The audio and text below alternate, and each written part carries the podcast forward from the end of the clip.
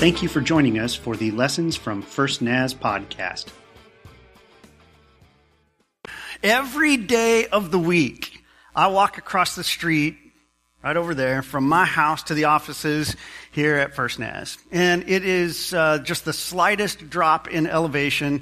So sometimes just for fun, I will get on a longboard and just cruise across the parking lot to my office. My commute really isn't all that bad. Every day of the work week, Jay Derting drives up the hill to Genesee, where he teaches school. Now, I don't have any idea about Jay's driving habits, but if he drives anything like the folks at Google Maps thinks that he ought to, it should take about twenty-three minutes from this place right here. Again, not a really bad commute. Most of you have made the trip up the hill and up the Washington side many times, and you know that it's really not that far up there. In fact, most of you, when you head that direction, you're heading well past Genesee, so it feels like you've just gotten started when you make your way to the turnout up there. You've really just gotten started, and so you can see Genesee really just kind of a short drive. But it would be a killer of a walk, wouldn't it?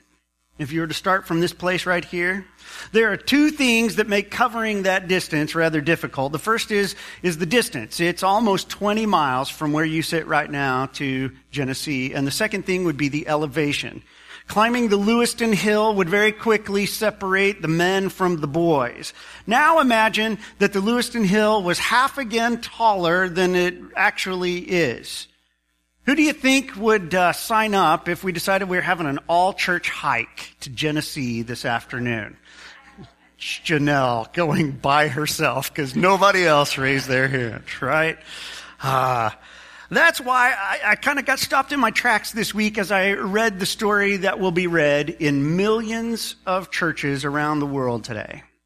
Today is Palm Sunday, the day each year that Christians celebrate Jesus' apparent coronation parade that took place just one week prior to his arrest and torture and crucifixion. I read that story again this week, and as I did, I came across a sentence that made me stop and think about a couple of men whose names have been lost to history, but who made a snap decision on that day to take a walk like the one from here to Genesee, except with a hill one and a half times the size of ours in their path. And they were not the only ones who decided to make the trek that day. If you're anything like me, you might be asking, what on earth would possess somebody to do something like that? Our brother Tom Hennigan is going to share that story with us. Let's welcome him to... From the book of Matthew, starting near the end of the twentieth chapter. As Jesus and his disciples were leaving Jericho, a large crowd followed him. Two blind men were sitting by the roadside. And when they heard that Jesus was going by, they shouted, "Lord, Son of David, have mercy on us." The crowd rebuked them, told them to be quiet. But they shouted all the louder, "Lord, Son of David, have mercy on us." Jesus stopped and called them. "What do you want of me? What do you want me to do for you?" "Lord," they answered, "we want our sight." Jesus had compassion on them and touched their eyes. Immediately, they received their sight and followed him. And as they approached Jerusalem and came to Bethphage on the Mount of Olives, Jesus sent two disciples, saying to them, "Go to the village ahead of you, and at once you will find a donkey tied there with her colt tied by her. Untie them and bring them to me. If anyone says anything to you, tell them that the Lord needs them, and he will send them right away." This took place to fulfill what was spoken through the prophet. "Say to the daughter Zion, see, your king comes to you, gentle, riding on a donkey, on a colt, the foal of a donkey." The disciples went and did as Jesus had instructed them. They brought the donkey and the colt, placed their cloaks on them, and Jesus sat on them. A very large crowd spread their cloaks on the road, while others cut branches from the trees and spread those on the road. The crowd that went ahead of him and those that followed shouted, "Hosanna to the Son of David! Blessed is he who comes in the name of the Lord! Hosanna in the highest!" When Jesus entered Jerusalem, the whole city was stirred and asked, "Well, who is this?" The crowds answered, "This is Jesus, the prophet from Nazareth in Galilee."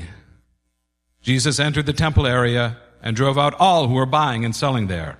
He overturned the tables and the money changers and the t- benches of those selling doves. "It is written," he said to them, "my house will be called a house of prayer, but you are making it a den of robbers."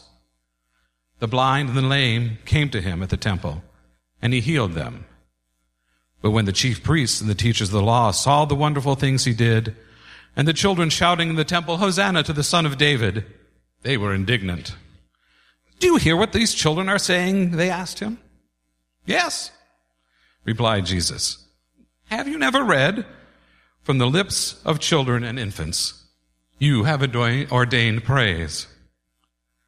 And he left them and went out of the city to Bethany, where he spent the night. This is the word of the Lord. As Tom was reading the story, could you picture it? The story began in one of those famous Bible places, the city of Jericho. You may remember from uh, Sunday school or some some stories that you were told as a child, that Jericho was the fortified, walled city that was the setting for one of the well most well-known stories in all of the Old Testament. Joshua, Israel's leader, had led the whole nation of Israel on the weirdest military campaign in world history. The whole nation walked circles around the city in virtual silence for six days. And on the last day of the week, they made seven laps and then gave a big shout, and the walls of the city collapsed, exposing the citizens of Jericho to the Israelite swords. Modern archaeologists have visited that place. They've excavated the site and have found that the city of Jericho, down through time, has fallen twenty-three times and rebuilt one more over the course of the last several thousand years. A few of those episodes, the rising and the falling, had passed between the time that Joshua did what he did and the day that Jesus walked into Jericho in the scene that was read for us by Tom. And by the time Jesus entered the city that day, he was very well known there and in his homeland of Israel and even in the surrounding nations. This particular trip, however, would be Jesus' last time through the city of Jericho, because he was headed to Jerusalem to be crucified. It would happen just a few days later.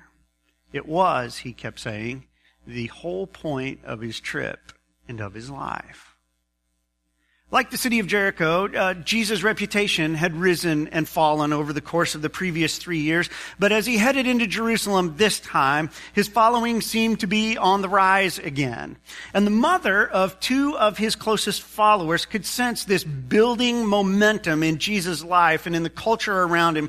And she interpreted it to mean that Jesus was going to go to Jerusalem, bust some Roman heads, and then proclaim himself the rightful king of the nation of Israel and the Romans. So she made a bold move. Right before he took off, she grabbed her two boys and she dragged them to Jesus, and she asked him if he would please make them number two and number three, two and number three in his forthcoming administration.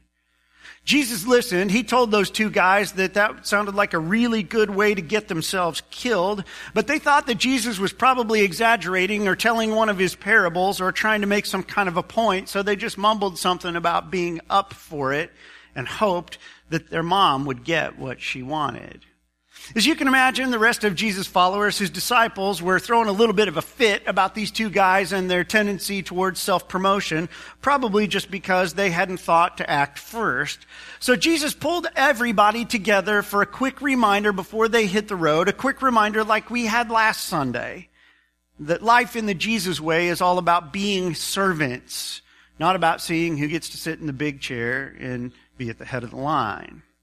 And with that, Jesus turned and headed out of Jericho toward the west, and he was beginning the long ascent toward Genesee, or Jerusalem, I mean. James and John's mom, however, was not the only person who could smell the scent of destiny on the wind that day. As Jesus and the guys left Jericho, there was a crowd that gathered along behind them and, and turned the thing into a parade, it, except that it was taking something of a, of a troubling shape. Just what it would become has, had not yet been seen, but with a bunch of people whose hearts were full of patriotism and anger and excitement and hope, this thing could very quickly become a dangerous mix that would turn into a peasant uprising. Maybe if it went just right, you would have the pageantry of a coronation parade instead. Had a little bit of a mob feel to it, a, a mix of all those things that I mentioned before. A dangerous mix if just the right people are part of the crowd. As the crowd hit the gates of Jericho, though, they started passing through a human tunnel, a, a gauntlet of sorts, something they passed through every day as they went in and out of the city, because gathered at the entrance of every town in that day was some collection of beggars, most of them people who suffered some sort of physical debilitation. Travelers then did pretty much what we all do now whenever we're faced with beggars.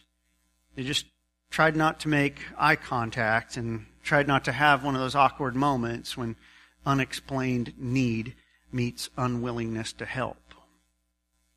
The crowd wasn't on a mercy mission that day. They were doing something else. And even more so than on other days, there was no time to deal with beggars on this day. But no one had told the beggars that, so the beggars were out there in force like they were every single day. And in, on this particular day, there were a couple of blind guys at their usual station, and they, they heard a hum coming down the street, and they'd heard that Jesus was in town. And as the noise got closer and closer to them, they figured it out because they knew where they were in the calendar. Big festival in Jerusalem. Everybody knew Jesus was going to go. This was probably going to be the time when he was going to play all of his cards. And as they heard the name Jesus and they heard the sound of the crowd coming down the street, they knew that this was their big opportunity. And so they started screaming his name and even giving to him the title that other people had kind of sort of rumored might be the case about Jesus. They started calling him Messiah. When they'd woken up that morning, they had no idea what was going to happen. They had no plans to go to Jerusalem because blind people didn't have a way to get to Jerusalem, and their friends and loved ones didn't want to take them there for the feasts because it was such an added burden to have to bring somebody along only to get to Jerusalem and find out that because they were blind, they would not be allowed into the temple of God's people because at some level, it was assumed they'd been cursed by God because of sin in their lives. So I take them. So these guys got up that morning knowing most other folks would be headed that direction, but they would be headed no farther than the city gate where they would just do what they had done every day of their lives. Wait. And hope that somebody would have a little mercy on them and give them a little bit of coin. And then wait a little bit longer and hope that some member of their family or next door neighbor might come get them and lead them back to their homes at the end of the day. But over the last few years, they'd heard stories about this Jesus guy. And, and every story that they heard about Jesus was about him helping somebody. They'd heard that he helped people everywhere that he went. Beggars too. Except he never gave beggars money. Instead, he would heal them of whatever it was that had kept them down and on the dole for so long. And I can't say this from experience, but I'll bet that if I was blind, and you were too, and if we had a choice, we'd take our vision over two bucks and some condescension daily. And so, as Jesus came down the street, these two guys started screaming his name and calling him Messiah. That's, that's what the phrase Son of David meant. And some people in the mob thought this was rather unsightly and unseemly and inappropriate for the day. And so they told him to pipe down, that Jesus really didn't have time to deal with them that day, that he had more important things to do, things that the people like them would never understand.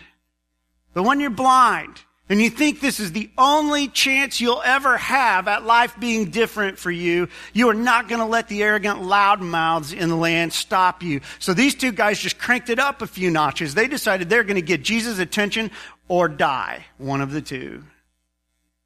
It was awkward. It was becoming a scene that threatened to distract from the real point of the day, Jesus' destined trip to their nation's capital. And just as the head of the procession seemed to be blowing past the awkward moment, Jesus stopped in his tracks and he called for the two beggars, said, "Come to me," and then asked them, "What do you want me to do for you?" Now, they could have said, uh, "Well, some money would be nice, Jesus." Duh. They, they could have said, how about teaching your followers to be nice to beggars? That'd be good for a change. They could have said, tell the people that God doesn't hate us. They're no better than we are. That's what folks thought in that day. These guys were blind, but they were not fools. So they said to Jesus, we, we would really like to see. Yeah. And with that, Jesus reached out both hands and touched those men on their eyes. And the text then says, this is the part that stopped me in my tracks as I was reading this week. The text then says that two things happened immediately. And I want you to stop for a moment and feel the force of the word immediately. As in, bam, right now, something changes, two things change.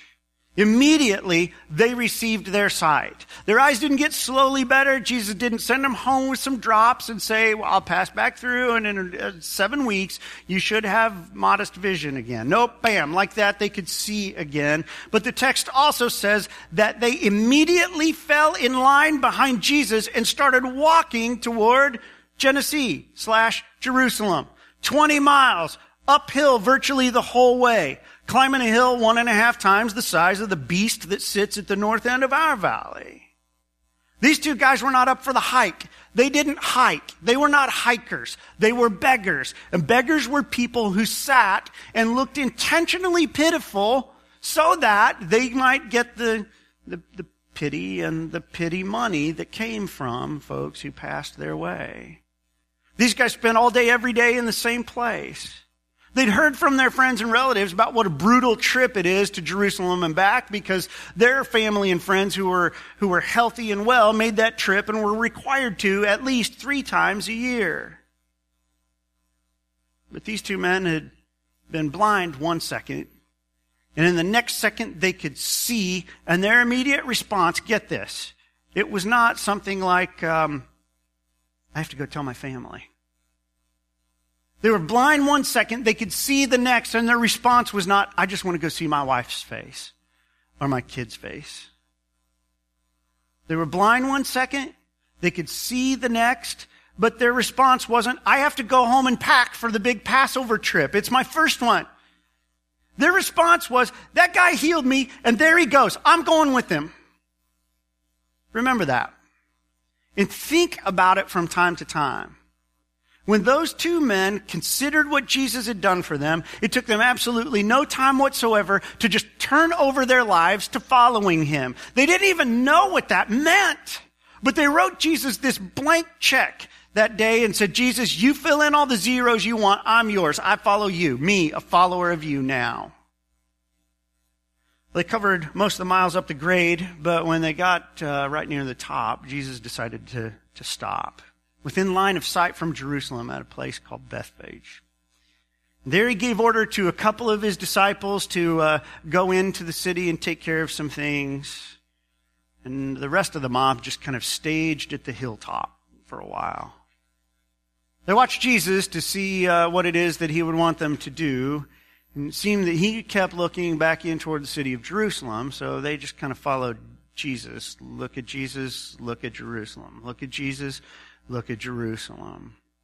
It was the weekend, uh, as I mentioned, of one of the big festivals, the biggie, Passover.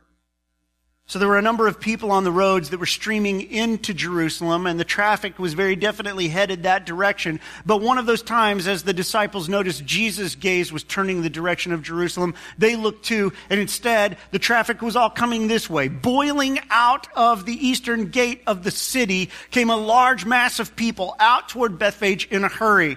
Question number one on their minds, are they carrying sharp, pointy things? Right? Number one, question number one, when you see a bunch of people running your way, is this a safe situation? And knowing about the Roman garrison in Jerusalem and that they would be on high alert on this of all weekends, the people had to ask the question, are they soldiers that are coming our way? They couldn't tell at first. And the next thing they knew, while they're trying to figure that out, they see Jesus climbing onto a donkey, kicking it in the flanks to get it moving, and headed straight toward the mess, headed right into the mess that was blowing out of Jerusalem toward him. This was about to get interesting. Two former blind men from Jericho had never seen and therefore they'd never seen anything like this. But neither had anybody else on the scene that day. But they, they found themselves uh almost instinctively acting out a story or two that they'd heard from their nation's ancient history. It was pandemonium. People were literally tearing their clothes off of their body and throwing them on the road in front of Jesus, trying to make a, a makeshift kind of red carpet. But there were some gaps, and so people went over and started ripping the limbs out of the palm trees that the, the city of Jerusalem was known for, and they're kind of filling in the gaps between the clothing on the road. It was like they thought the ground itself was too unholy for Jesus' borrowed donkey to even set foot on it. And when they looked toward the city, they saw that the crowd that was coming their way were doing the exact same thing as if on cue. Well, that's good, because it means that this thing is uh, has, has a pageantry and a nationalistic air to it, and, and it felt a whole lot better than the idea of Roman soldiers running their way. So everyone breathed a collective sigh of relief that the day turned into this nationalistic pageant instead of a bloodbath. But the weekend was not over, and Jesus surely hadn't come to Jerusalem to give pony rides. As fun as the moment was, there was something else on the wind that day. A strange sense of foreboding, and Jesus was heading right straight into it on purpose. He may have created the storm, may have been responsible for it, but now he was heading straight into it.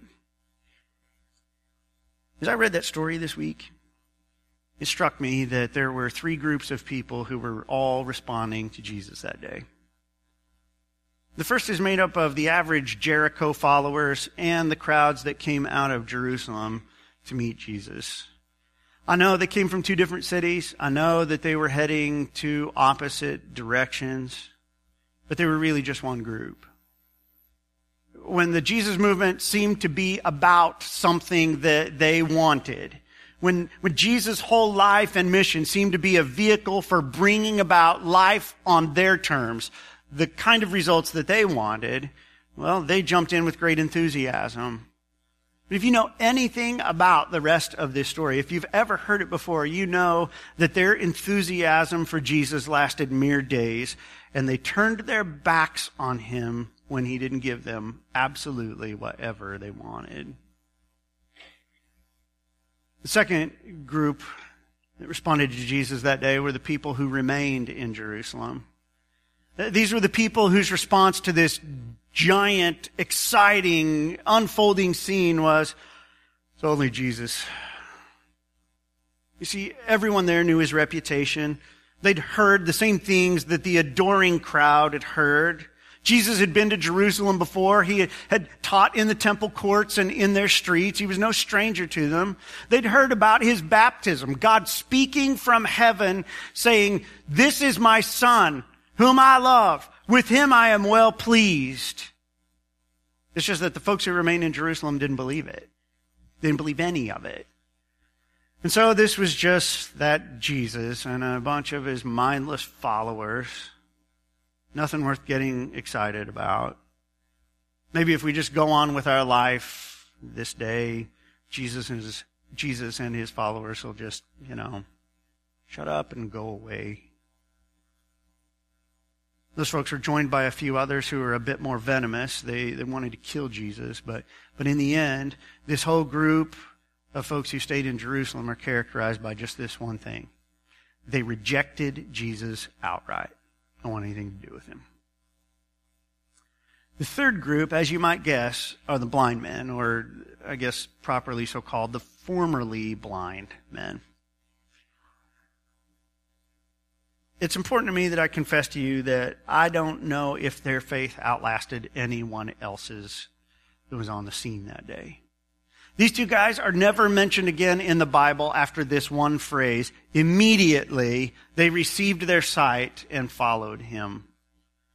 But I was struck by a few things as I read about these two guys. I realized that uh, whatever else is true, those two guys knew their real need that day. Not money, not intervention in their relationships, not a new job, not political victory for their point of view. They needed sight. They needed Jesus to lay his hands on them and to fundamentally change something about the nature of their day-to-day existence. So they called it what it was. They also recognized that uh, when they received that, they had an obligation. It's interesting that Jesus didn't say, now you have to follow me. But they knew they did. When they realized that Jesus had done for them something that they couldn't do for themselves, they instantly responded by giving their lives to following him. And remember that the crowd that day that they joined was going to do something to usher in Jesus' kingdom. They were going to either hold this coronation parade if everything went right, and and the masses would join them, and Jesus would be swept into office in glorious fashion. Or if they needed to, they were ready to take up arms, roll up their sleeves, and do what had to be done to beat down the filthy dogs who had occupied their land and take back their holy city. Either way, they were investing their lives at a very real risk of losing them. Had the crowd that came rolling out of Jerusalem that day been the Roman legion, they would not have stopped hacking at Israeli flesh until they had made a very bloody point. These two guys threw in with Jesus and said, whatever his lot, whatever it is that happens to him when he gets there, we're with him. Count us in. They were obligated to join Jesus because of what he had done for them. And they knew it. I just find it interesting that they didn't chafe under it. They didn't argue. They just went with Jesus. Finally, I noticed that these guys followed even though it was difficult. They walk up one and a half Lewiston Hills and, and all the way to Genesee. That's not an easy task for anyone. And these guys were unprepared. They were ill-suited for the task. But instead of making excuses about why they couldn't follow Jesus, like so many other people did in gospel stories that we've read from the pages of Scripture, these two guys just decided that they would forego all the excuses, they would embrace the difficulty, and go with Jesus wherever he was leading them. Maybe instead of three groups, we can really reduce the, the crowd to two groups that day. The first says, here he comes, and we don't want anything to do with him. And the second one says, there he goes, and I can no longer imagine life without him, so I'm going with him. The second group didn't have all the answers. They had no promises that this was going to work out at all. They didn't have a promise that if they followed him long enough and, and kept enough of his commands that eventually this would, would lead them to the head of Easy Street. None of those promises. But they had come to him in recognition of their real need.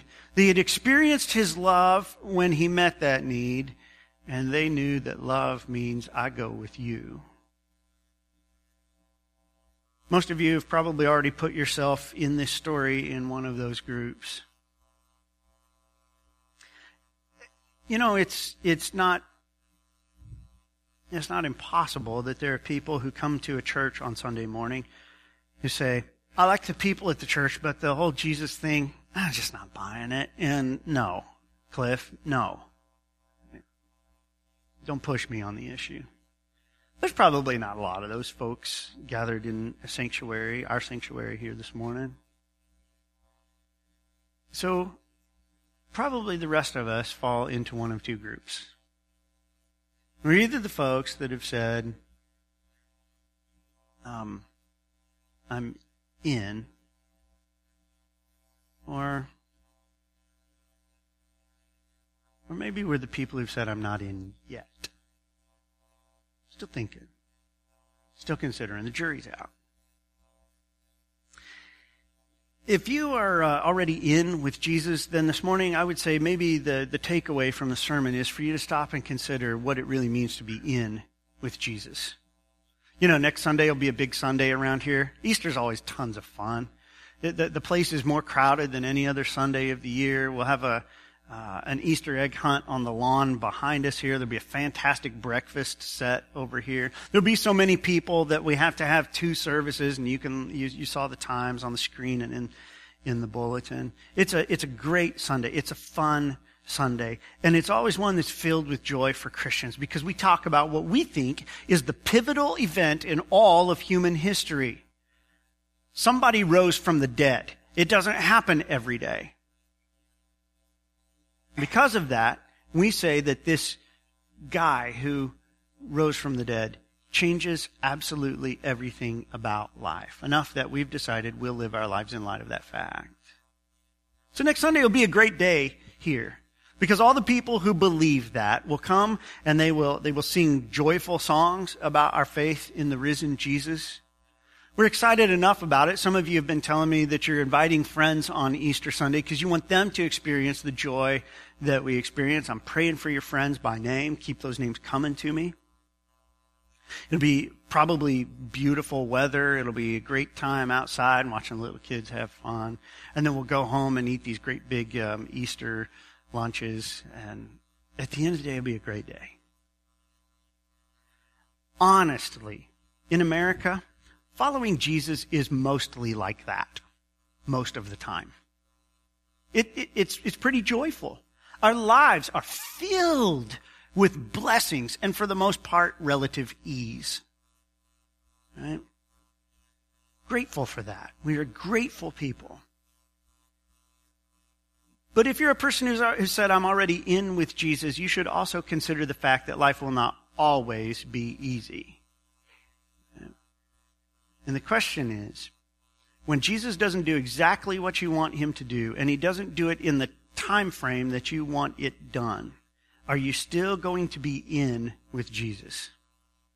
Are you still going to say, in light of what he has done for me, I recognize an obligation to be faithful while I wait on him to do the next fantastic thing in my life? It's a question that you should probably consider this morning if you're a person who's already said, I'm in with Jesus. But if you're a person who this morning is saying, you know, I... I'm not in with Jesus yet, and I'm not of the I don't want anything to do with him crowd, but I'm, I'm more of a not yet kind of gal or not yet kind of a guy, then I would just um, remind you of one sentence in the story. These two guys went to Jesus. He asked them, what can I do to help you? And then he helped them. And the text says, immediately it followed him. Maybe the, the, the thought of God being involved in your life is relatively new to you. But as you sit here today and you reflect over your life, can you see some things that were so remarkably good that they sort of defy human causality? You look at some things and you say, God must have done that. Because there were nine hundred ways it could have gone bad, and it didn't, and it went very, very well, and it brought great joy into my life, or maybe it saved my life. And and something in your heart and in your mind is has be, begun to suspect that God has been active in your life in the past, even when you didn't have, say, eyes to see him at the time. But now you say, hmm, there's a God who's been doing some good things for me. Friend, listen. If this morning you can see that God has done something for you, I think maybe today could be the day that you respond the way the two formerly blind men did. And they recognized what Jesus had done for them. Immediately they followed him. When we say follow Jesus, Uh, it, it means something a little bit different than those guys that day, because there's not going to be a parade today. Nobody gets crowned king in America. We don't do that. Okay? When we say follow Jesus, what we mean is this. We will just look to him, we'll look to the stories from his life, the teaching that came from his lips, and we will say, I want to become that kind of a man. I want to become that kind of a woman, that kind of teen or child. I realized that he was a great and godly person, and, and quite frankly, he seems too good for a person like me to ever really measure up. And by following him, what we mean is that not only do you try to follow him, but that you can invite him, his Spirit, to to come and live in your heart.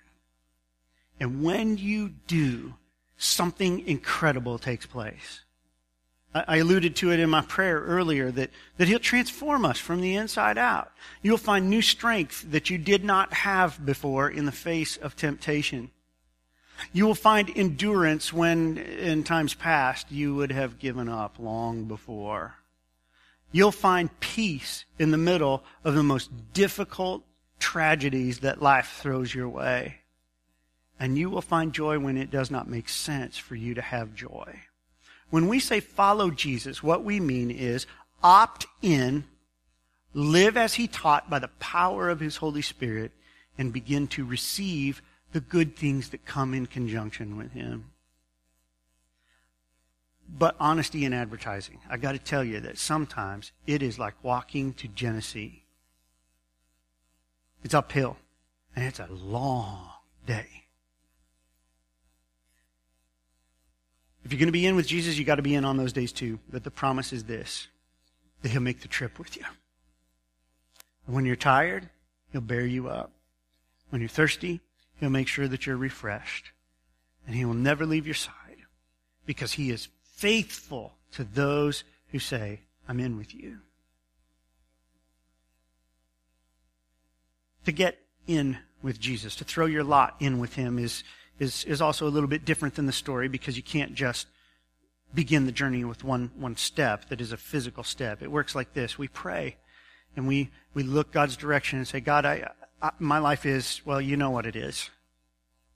And I recognize that I've m- made it this way and the mistakes of some other people have made it this way too. And I need some help forgiving them and I need to be forgiven of, of the things that I've done. I, I, I need a new life. I want, the, I want to be forgiven of the old one, and, and I want, I don't just want a blank slate. I want a new life, a new kind of life today, and, and I want you to come and be a part of it. I want you to live inside of me.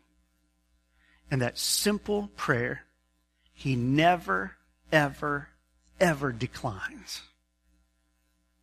He forgives those who ask.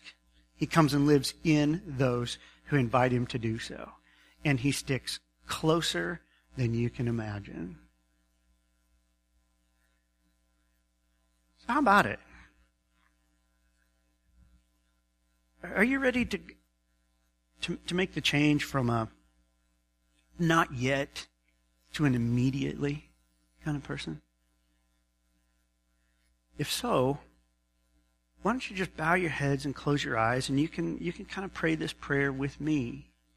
You don't have to say it out loud. But you have to really mean it in your heart as you attempt to have a conversation with God. How about this? The rest of you folks who are already in with Jesus, why don't you do this right now? Why don't you just pray for all the folks who are trying to make the decision right now, that they'll find the hope and the courage that they need to make that decision? And I'd ask everybody to stand with me, please. Let's bow our heads and close our eyes. Again, when, when I ask you to do that, it's not because this is the proper way to pray, because we're not worried about that. This is about simply allowing the people standing next to you to have the privacy that they need to, to carry on a conversation with God and not feel self-conscious. So if you would just bow your heads and close your eyes, even if you don't have anything to say to God today, if you just do that out of respect for the person next to you, I'd sure appreciate it. Father, I'm grateful for this, this book, the Bible, that you've given to us and for the way that you have preserved its content down through the ages so that we read these same stories that Christians have read for a couple thousand years now and we still find them living and breathing the truth. Who wouldn't love the story of, of a blind person getting to see again? That would make the news in our land. And two guys side by side at the same time? That's covered by every news agency, and it would be the talk of the entire country. You deserve praise Lord Jesus, for what you did for those two men long ago, and we give it to you today. We praise you. You're compassionate and loving and kind. We praise you for that. I think there are probably some folks in the room today, Lord, who've had a somewhat similar experience. They've had the eyes of their understanding opened a little bit today, and and there's some spiritual light that's, that's starting to flood their hearts today. It's like they can see clearly now. And they're at the place of decision, but there's a lot on the line, and there's there's ego involved, there's there's there's pride, and there's and there's all these unanswered questions about what what if it gets really hard to follow Jesus, and what if what if there are days when I can't sense that He's close to me, and and and and all kinds of questions, and some people that you love, Lord, are right there at the door of decision right now. What I ask is that you would make yourself plain enough to them, real enough to them, that at this moment they're willing to take the first step of the journey in following you. Lord, we ask that you'd forgive us of the things that we've done that are offensive to you, that have been damaging to ourselves and other people. We call them sins, and we, we ask you to forgive us. The truth is, we also carry some, some scars in our lives that come from the sins of other people. Quite frankly, some anger and some sorrow that it's awfully hard to let go of. So we ask for your help in forgiving them. We don't. If we're going to ask for forgiveness, we have to be people who give it to. We get that. So still we need your help, so we're asking for it. But if you don't do something, Lord, about my life, I'll go back to living the way that I always have. So today I want to ask you to come and live inside of me. Strengthen me, purify my heart, change my mind, and redirect my steps. Jesus, I'm with you now. So I just need you to know I'm counting on you sticking by me. If you just keep your heads bowed and eyes closed for just one more moment, I just want to ask the question, is there anybody here today who prayed a prayer, something like that, and said, you know what, I've been waiting. Today I waited no longer. I, I'm in. Okay, good. I see your hand. Yeah. Yeah. Yeah, good. Anybody else? I'm not going to, yeah, not going to single you out. Not going to ask you to come up front and, and talk like Sue did. Not today, anyway. But I just want to be able to pray this prayer. Thank you, Lord Jesus, for revealing yourself to some folks in this room today. One more time, you've touched people. One more time, you've convinced us of your love. One more time, you've come and moved in where you've been invited. Now what I pray, Lord, is that you would uh, encourage those who've made this decision and have, have confessed it to me today. And I pray that you'd give them the courage to talk to one other person today about the decision that they've made, because it just kind of helps oh, set the concrete, really kind of helps firm up this decision. And I pray as they start the walk toward their own Genesee, it should be close enough they can tell it, real enough, and helpful enough that early on they can see it's going to be worth it. We ask also that you'd prepare our hearts for next week, because we want to come in here and turn the joy on as we celebrate the good news of your death and of your resurrection. In your holy name we pray. Amen.